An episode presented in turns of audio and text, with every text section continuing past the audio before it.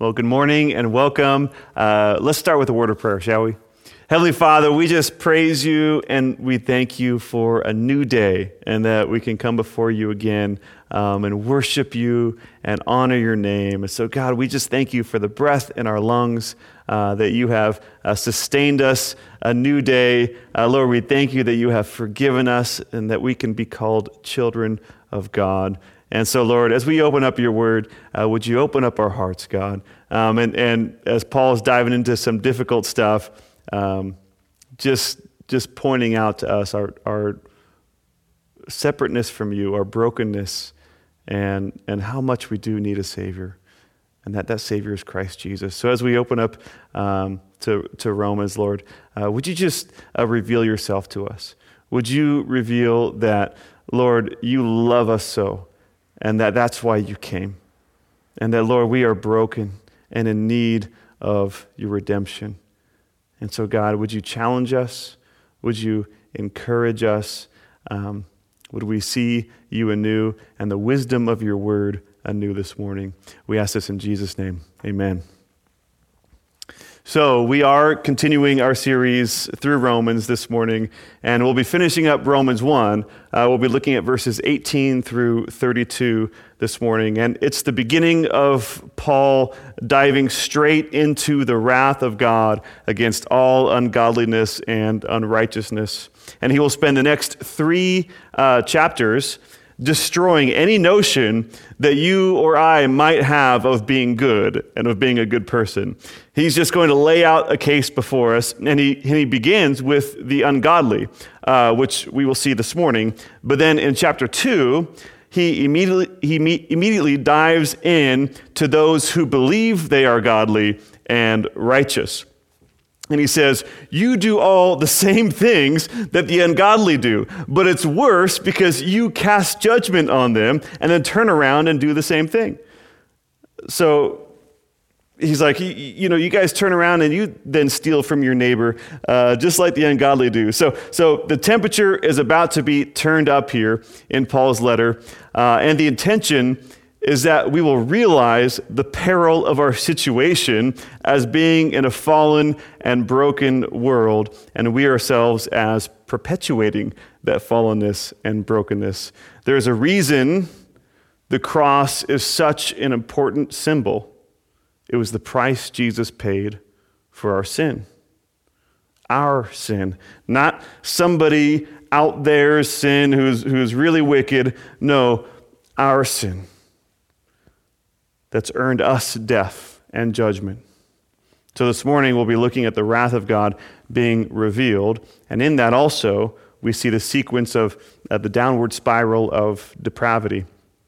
So we left off last week in Romans one, sixteen through seventeen, where Paul's saying, uh, for I'm not ashamed of the gospel, for it's the power of God for salvation to everyone who believes, to the Jew first and also to the Greek. The gospel is the power of God for salvation to everyone who believes. And therefore, Paul's not ashamed of it, he says. Verse seventeen, for in it, in the gospel, the righteousness of God is revealed from faith for faith. As it is written, the righteous shall live by faith. So in the gospel, the righteousness of God is revealed. And now we come to verse eighteen. Paul continues. He says, for the wrath of God is revealed from heaven against all ungodliness and unrighteousness of men, who by their unrighteousness suppress the truth. So in the gospel, we, we find the righteousness of God revealed. It is shown, and then we see the wrath of God is revealed against all ungodliness and unrighteousness of men, who suppress the truth by their unrighteousness. And then we see the wrath of God is revealed. So the righteousness of God is shown in the life and the ministry of Christ, in his perfect and righteous life, caring and loving and ministering and preaching truth. He lived a perfect life that no other human had lived before, and since the fall were incapable of doing so. Uh, we see also the righteousness of God revealed in Jesus going to the cross on our behalf and even asking his Father to forgive the Romans who were nailing him to the cross, for they did not know what they were doing. And then we see his forgiveness on the cross for the criminal next to him who was just before that reviling him, but then came to see that Jesus really was the Son of God while hanging on the cross next to him. And so he says to Jesus, he turns to him, he says, uh, Lord, remember me when you enter into your kingdom. And Jesus says to the criminal, he says, truly, I tell you, today you will be with me in paradise. So that is the righteousness of God revealed, and also the unrighteousness of man being revealed. In that, what did we do to the perfect one? We killed him. We crucified him. We crucified the truth. For Jesus says, I'm the way, the truth, and the life. Verse eighteen, again, for the wrath of God is revealed from heaven against all ungodliness and unrighteousness of men, who by their unrighteousness suppress the truth. Well, let's have a real honest talk today about suppressing the truth, and and where and how that might happen, and, and what that might look like. And and one of the places we can turn to is in schools uh, and in government. And we can go to nineteen sixty-three and see the Abington School District versus uh, Schempp ruling, uh, which made the corporate reading of, of the Bible and the recitation of the Lord's Prayer unlawful in public schools. So so boom, it's gone, and never again to return. So the reading of Scripture will, has never returned to the schools, and reciting the Lord's Prayer has never returned. So what's left? Well, there's a huge vacuum that's left to be filled by what? and and so this started in the nineteen sixties and, and the decade of the sixties and seventies. Um, some of you guys watching can maybe fill in a little bit of those gaps and, and what, what happened in those decades, how that worked out for you. Um, all I know is that, you know, I, I grew up in, in the nineties going to school, and and we we heard all the time and saw signs everywhere saying, say no to drugs, don't give in to peer pressure. Say no, you know, we had the cops came by, the firemen came by telling us, say no to drugs. Uh, there's trainings all the time. It, and why, I, I wonder, you know, why was that such a big deal for us? Well, uh, there was a vacuum, and it was filled. It was filled by something else, uh, another pursuing of uh, uh, spiritual experiences somewhere else. And I, I suppose the question that, that students uh, maybe should ask or do ask is, okay, why should I say no to drugs? Uh, why should I say no to uh, alcohol and, and sex? Uh, school district, please tell me. You know, and the answer is, well, it's going to mess up your life. And, and the kid will say, well, you know, I'm not happy with my life anyway. And, and the school district says, well, here's a particip- participation award. You know, you're good job. You're good. Am I good? I just lied to my mom. How how is that good? What's the standard for good? Uh, and and teens we see are are taking their own lives like never before. Like never before, we're seeing suicides. And what does the school district say? Well, don't do it. Why? Your life is precious. Why? I, I came from random chance. There's there's really no point to this whole existence. In fact, it'd be less painful. There'd be less suffering if I just gave up and took my life. What? Who who told you that? You guys told me that. and, and life's pretty difficult. And the, the people I want to like me, they don't like me. And I don't know what to do with that. See, because we're suppressing the truth, nothing ever adds up. We can't even figure out why the answer even matters. So do you think God is pleased with that? With the truth being suppressed by us? No. And then Paul goes on, verse nineteen. He says, for what can be known about God is plain to them, because God has shown it to them. For his invisible attributes, namely his eternal power and divine nature, have been clearly perceived ever since the creation of the world and the things that have been made, so they are without excuse. In creation, we see God's handiwork. It's it's a general revelation to all. Creation is the visible disclosure of the invisible God. Psalm nineteen, one through four, we read that the heavens declare the glory of God, and the sky above proclaim his handiwork. Day to day pours out speech, and night to night reveals knowledge. There is no speech, nor are there words, whose voice is not heard. Their voice goes out through all the earth, and their words to the end of the world. The heavens and the sky declaring the handiwork of God. In the Genesis creation account, we read how God spoke the universe into existence. In John chapter one, we read how the Word, the Word who was with God in the beginning, that Word became flesh and dwelt among us. Jesus is the Word, the Logos, the intelligence behind all that we see. He's the mind. Materialism explains all the components that make up an object. It can explain, you know, the ink from a pen, you know, and, and the paper in which you're writing on. It can explain in detail everything that makes up uh, this pen and the ink and the paper in which it's written upon. But what it fails to do, what it fails to even scratch the surface of, is the meaning behind the writing on the paper. That with the ink on the paper, I can communicate a meaning that far exceeds in complexity the material used. And nowhere can materialism account for the mind. And nowhere can it bring any sort of meaning to existence. John Lennox expressed this, uh, who was a professor of math- mathematics at Oxford University. I believe he's a professor emeritus now. But he's an internationally renowned speaker on uh, the interface of science, philosophy, and religion. And he's, he's this great Christian apologist uh, for the rational belief in God. John Lennox, check him out. Uh, but he says of the God debate, he says, there, there are not many options, essentially just two. Either human intelligence ultimately owes its origin to mindless matter, or there's a creator. It is strange that some people claim that it is their intelligence that leads them to prefer the first to the second. So how do we account for our intelligence, for our mind? Materialism is, is the theory that says no one plus nothing equals everything.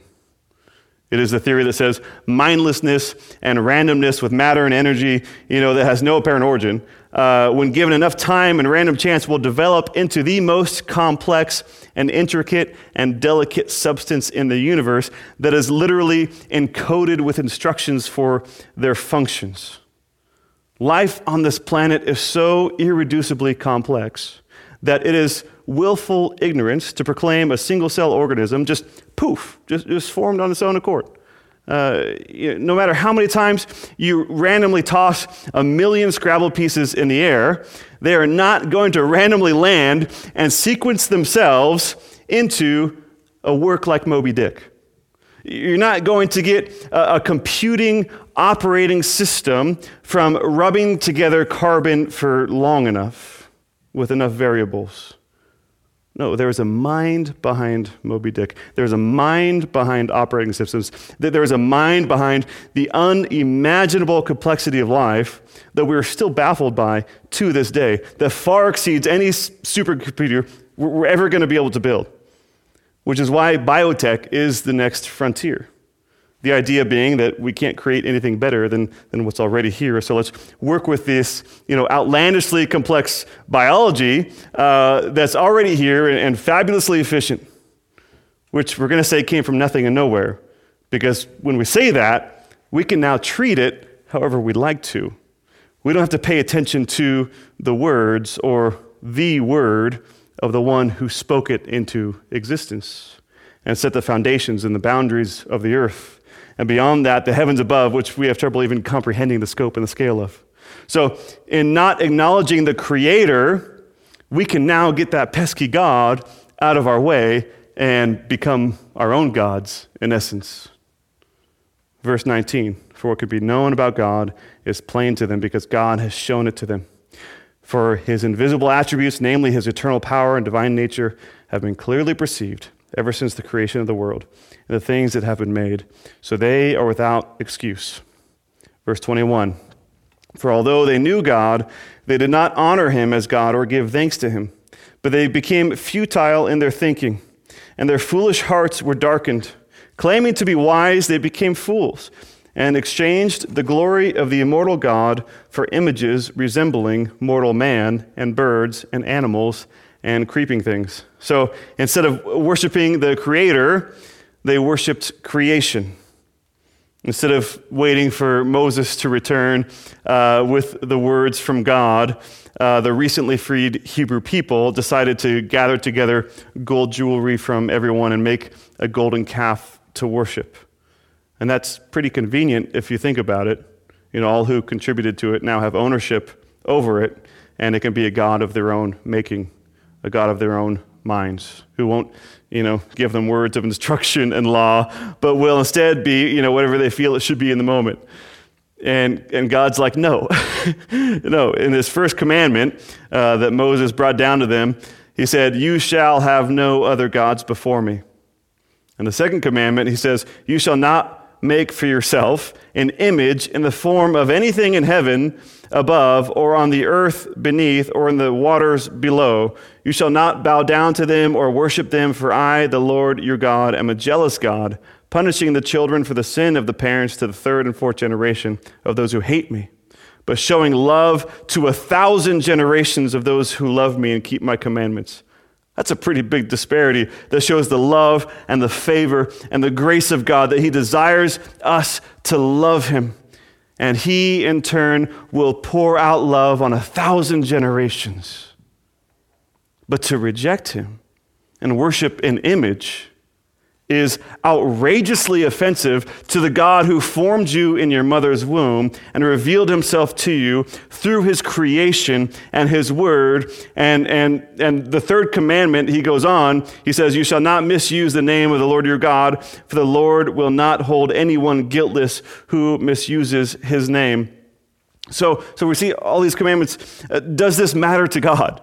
Yes, it does. We talked about this a little bit last Sunday, about having this loyal love of God and giving him the glory that he is due. So because man exchanged the glory of the immortal God for images resembling mortal man and birds and animals and creeping things, therefore, verse twenty-four, God gave them up to the lusts of their hearts, to impurity, to the dishonoring of their bodies among themselves, because they exchanged the, tr- the truth about God for a lie, and they worshiped and served the creature rather than the Creator, who is blessed forever. Amen. So how is the wrath of God revealed against all ungodliness? God says, Go ahead. Go ahead. See how that works out for you. He gave them over to their lusts. That has a judicial sense to it. He gave them over to their own chosen punishment that is satisfying in the short term, but causes long-term suffering. So in God's mercy, he preserves us from our baser desires, but in his wrath, he says, go ahead, and hands us over to them. That's a form of God's wrath and judgment we don't often think about, but it's not the first time we see this spoken of in Scripture. In Proverbs one, uh, verses twenty-nine through thirty-one, we read, "Because they hated knowledge and did not choose the fear of the Lord, would have none of my counsel and despised all my reproof, therefore they shall eat the fruit of their way and have their fill of their own devices." Also, the prophet Hosea writes in chapter four, verse seventeen of Hosea, God, God proclaiming, "Ephraim is joined to idols, leave him alone." God lets a people go. They eat the fruit of their own choices. Of the Pharisees, Jesus says in Matthew fifteen, fourteen, he says, "Let them alone. They are blind guides. And if the blind lead the blind, both will fall into a pit." So back to Romans one now. We're in verse twenty-six. "For this reason," what reason? "For worshiping creature rather than the Creator. For this reason, God gave them up to dishonorable passions. For their women exchanged natural relations for those that are contrary to nature, and the men likewise gave up natural relations with women and were consumed with passion for one another, men committing shameless acts with men and receiving in themselves the due penalty for their error. And since they did not see fit to acknowledge God, God gave them up to a debased mind to do what ought not to be done." Why? Again, because they did not worship God. They worship the creature rather than the Creator. Verse twenty-nine, they were filled with all manner of unrighteousness, evil, covetousness, malice. They're full of envy, murder, strife, deceit, maliciousness. They're gossips, slanderers, haters of God, insolent, haughty, boastful, inventors of evil, disobedient to parents, foolish, faithless, heartless, ruthless, though they know God's righteous decree that those who practice such things deserve to die, they not only do them, but give approval to those who practice them. Okay, so we get we get this whole list here from Paul saying this is what happens when God gives us over to dishonorable passions. And what Paul begins with here is sexual immorality, departing from nature, same-sex attraction, men with men, women with women. And and we might not want to talk about sex because it's uncomfortable, but God's word is not shy about addressing it. And th- and this can be this topic can be especially difficult to talk about because of how people's identities are, are wrapped up now in sexuality. And when you identify somebody, uh, w- when someone identifies as, you know, L G B T, it it now becomes a label uh, that is more than just a label, but who you are. It's your identity. So to talk about sexual ethics now seems far more personal than ever before because now it sounds like a personal attack on someone's very identity. And we're not out to attack anybody. We desire that all would be saved because God has something better for us, something better for you. He loves us. And while we were yet in our sin, he loves us. He is calling us to himself. So he loves us right where we are, but he loves us too much to leave us there. He has something better because we all fall short of the glory of God. That is Paul's ultimate point from chapters one to three, saying, man, we all fall short of the glory of God. So we want to reach people with the good news that they are more than just their bodies that are decaying and dying, that they are loved by God, and God has something better for them. He has eternal salvation and new life, new life in Christ, meaningful and purposeful life.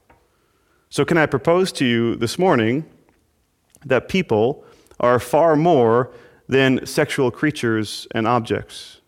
See, we've elevated sex to the point where it is wicked to refrain from sex and damaging to tell people to refrain from sex. Abstinence is, is now mocked and laughed at. But in Scripture, we get a very different picture. Elsewhere, Paul says that, you know, every other sin is outside the body, right? But sex is inside our body as the two become one flesh. So flee from sexual immorality, which, by the way, includes any heterosexual sex outside of marriage. In fact, Paul says it's better not to marry and to remain single and celibate, celibate like himself for life. And, and oh, by the way, also like Jesus. But if you burn with passion, uh, Paul writes, it's better to get married so you're not living in sin.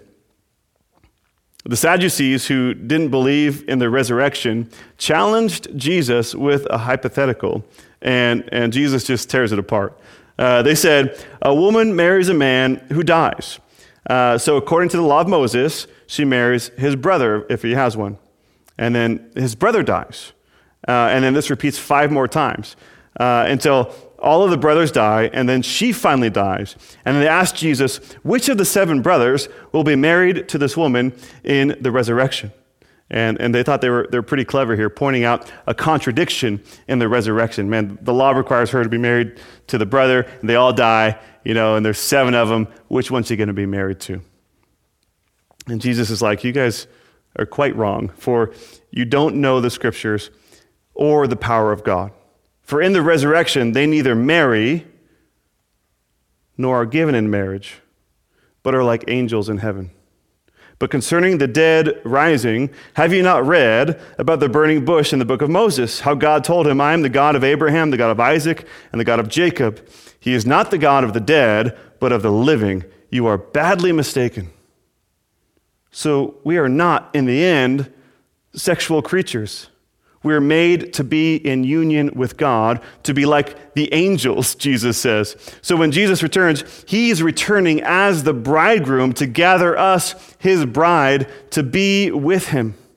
The only marriage in heaven is between us and Christ, and he calls us as the as his bride, the church, to be pure. And that, that may seem strange to us, but we need to get a bigger view of God and God's love. and the ultimate beautiful euphoric eternity that awaits us. We think sex is like way up here, and, and, and nothing can compare with it, so, so don't touch it. Don't mess with it, man. Don't try to tell me, you know, it's not good, you know, to have sex in these different ways. Um, and, and, and we need to get a bigger view of what God has for us as his creatures. It's like, it's like right now, we're, we're, we see dimly right now. You know, Paul kind of talked about this. He's like, man, we see dimly as, as though in the mirror. Uh, but then, then when we are, are with God in heaven, we'll see face to face. We'll see in full. And, and at that time, it will be at least as dramatic a change in us as from going from adolescence to adulthood, of ceasing to think and reason like a child to truly becoming grown-ups in Christ Jesus. We're not there yet. So, so now requires a level of trust. As a child, you know, should trust their parents when they tell them, hey, look both ways before you cross the street. Right? Don't run out because you feel like it. You you see your, your ball rolls out in the street. You really you really want it. You just run out without, you know, checking both ways, without taking those extra precautions of your parent. And it's, it could end up getting you killed. So so we need to to stop thinking like like children, like like toddlers. You know, who think, you know, the best thing in the world is, is Teletubbies, okay? Uh, you know, we need to get a bigger view of of God and a smaller view of ourselves, right? We, we're, we're not the end-all, be-all. God has something greater in store for us. So we need to live in humility and hope now of that future hope of what he has in store for us. And in the same way, we got to approach God's word with humility as well, as it has authority over us and has good instruction for us. And it has strong views of sex and marriage, and it's nothing to be ashamed of because sex is like fire. I mean, it really is. And that's why, you know, there are restraints and constraints we must put on it, you know, in our lives. Uh, there are safety tips for fire because it can be so destructive.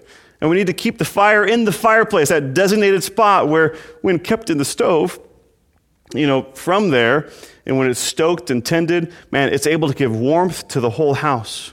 That is the beauty and security of sex being treated as a powerful force that can be wildly destructive if given full vent to. We in California know better than most the destructive power of uh, a small flame that it can cause when ignited where it's not supposed to be and where there's plenty of fuel for the fire. And it can become enormously destructive and spiral out of control, destroying beauty and years of tree growth and years of your life spent building a home and making it a place for your family to grow up in and grow old in together. And in a single night, a fire lit outside the fireplace, the proper place for it, can burn it all down. So you get the picture. We don't have to look far in our culture to see fires burning down families and destroying relationships and marriage. That's why God has a place for sex. And sex outside of the committed marriage between one man and one woman can destroy families, physical bodies with disease, and, and it can destroy social fabric. When we rebel against this, it's trading, you know, temporary fulfilled desires for long-term suffering. So Scripture would urge us to take seriously the protective boundaries God put around sex. For moral law limits human pleasure in the short term, uh, but prevents great suffering in the long term, and also maximizes human flourishing in the long term as well. And social scientists have studied this and shown it to be true that as soon as societies dive into, you know, sexual liberation and freedom, it takes three generations, and then that society will completely crumble, and or they'll be conquered by another society. And the research is pretty absolute on this. Uh, look up Unwin's and uh, Eberstadt's research. Uh, they studied eighty-six societies in depth that this happened to, and it's pretty great empirical evidence uh, to back up the wisdom of God. God saying, this is how to live wisely in this world. This is how to live morally and rightly before me. And it leads to flourishing. So enough about sex, because Paul also writes, he goes on about a lot of other other things than just that, but that's the hot topic button, you know. Uh, he, he goes on in verse twenty-nine. He says, they were filled with all manner of unrighteousness, evil, covetousness. Okay, so, so you ever in your heart wanted what somebody else had? You know, a job, you know, a home, a spouse. Okay, you you, you just coveted that in your heart. He goes on, he says, malice. He says that they're full of envy, murder, strife. Wouldn't it be great if we never caused strife again in our relationships? Man, I'd be really happy if I if I never caused any strife again uh, in my relationships. I I doubt that I'm going to be capable of doing that. But, but man, what a beautiful community that would be if none of us caused any strife anymore in our relationships. Uh, full of envy, murder, strife, deceit, maliciousness. They're gossips. Man, we we eat up those tabloids, man, like it's our last meal on this earth. Man, we love the, the gossip section. They're gossips, slanderers. Okay, you ever, you ever slander someone? You've spoken bad about them to hurt them or their reputation, maybe help your reputation, help you, you know, improve in standing. Slanderers, haters of God, insolent, haughty, boastful. So haters of God, but can't get enough of themselves, okay? Uh, insolent, haughty, boastful, inventors of evil, disobedient to parents, foolish, faithless, heartless, ruthless, though they know God's righteous decree that those who practice such things deserve to die, that not only do them, but give approval to those who practice them. Man. Aren't you guys thankful for the gospel? Aren't you guys thankful for the gospel? After, after reading this, th- there's not one of us here saying, I hope that, you know, I've got it all together. You know, I'm I'm good. No, we should be realizing why Paul says, I'm not ashamed of the gospel, for it's the power of God for salvation to all who believe. It does not instantly make us perfect, so that we no longer do these things. But it delivers us from them, so we're no longer slaves to them. They no longer have a hold over us. We begin that journey with God of being transformed and made new. So what are the steps that Paul lays out that lead to this devolving of culture? Well, number one, as we kind of summarize this passage, number one, uh, we suppress the truth of God. And then number two, we ignore God, who has revealed himself in creation. We ignored his law written on our hearts, and because of this, our hearts have been darkened.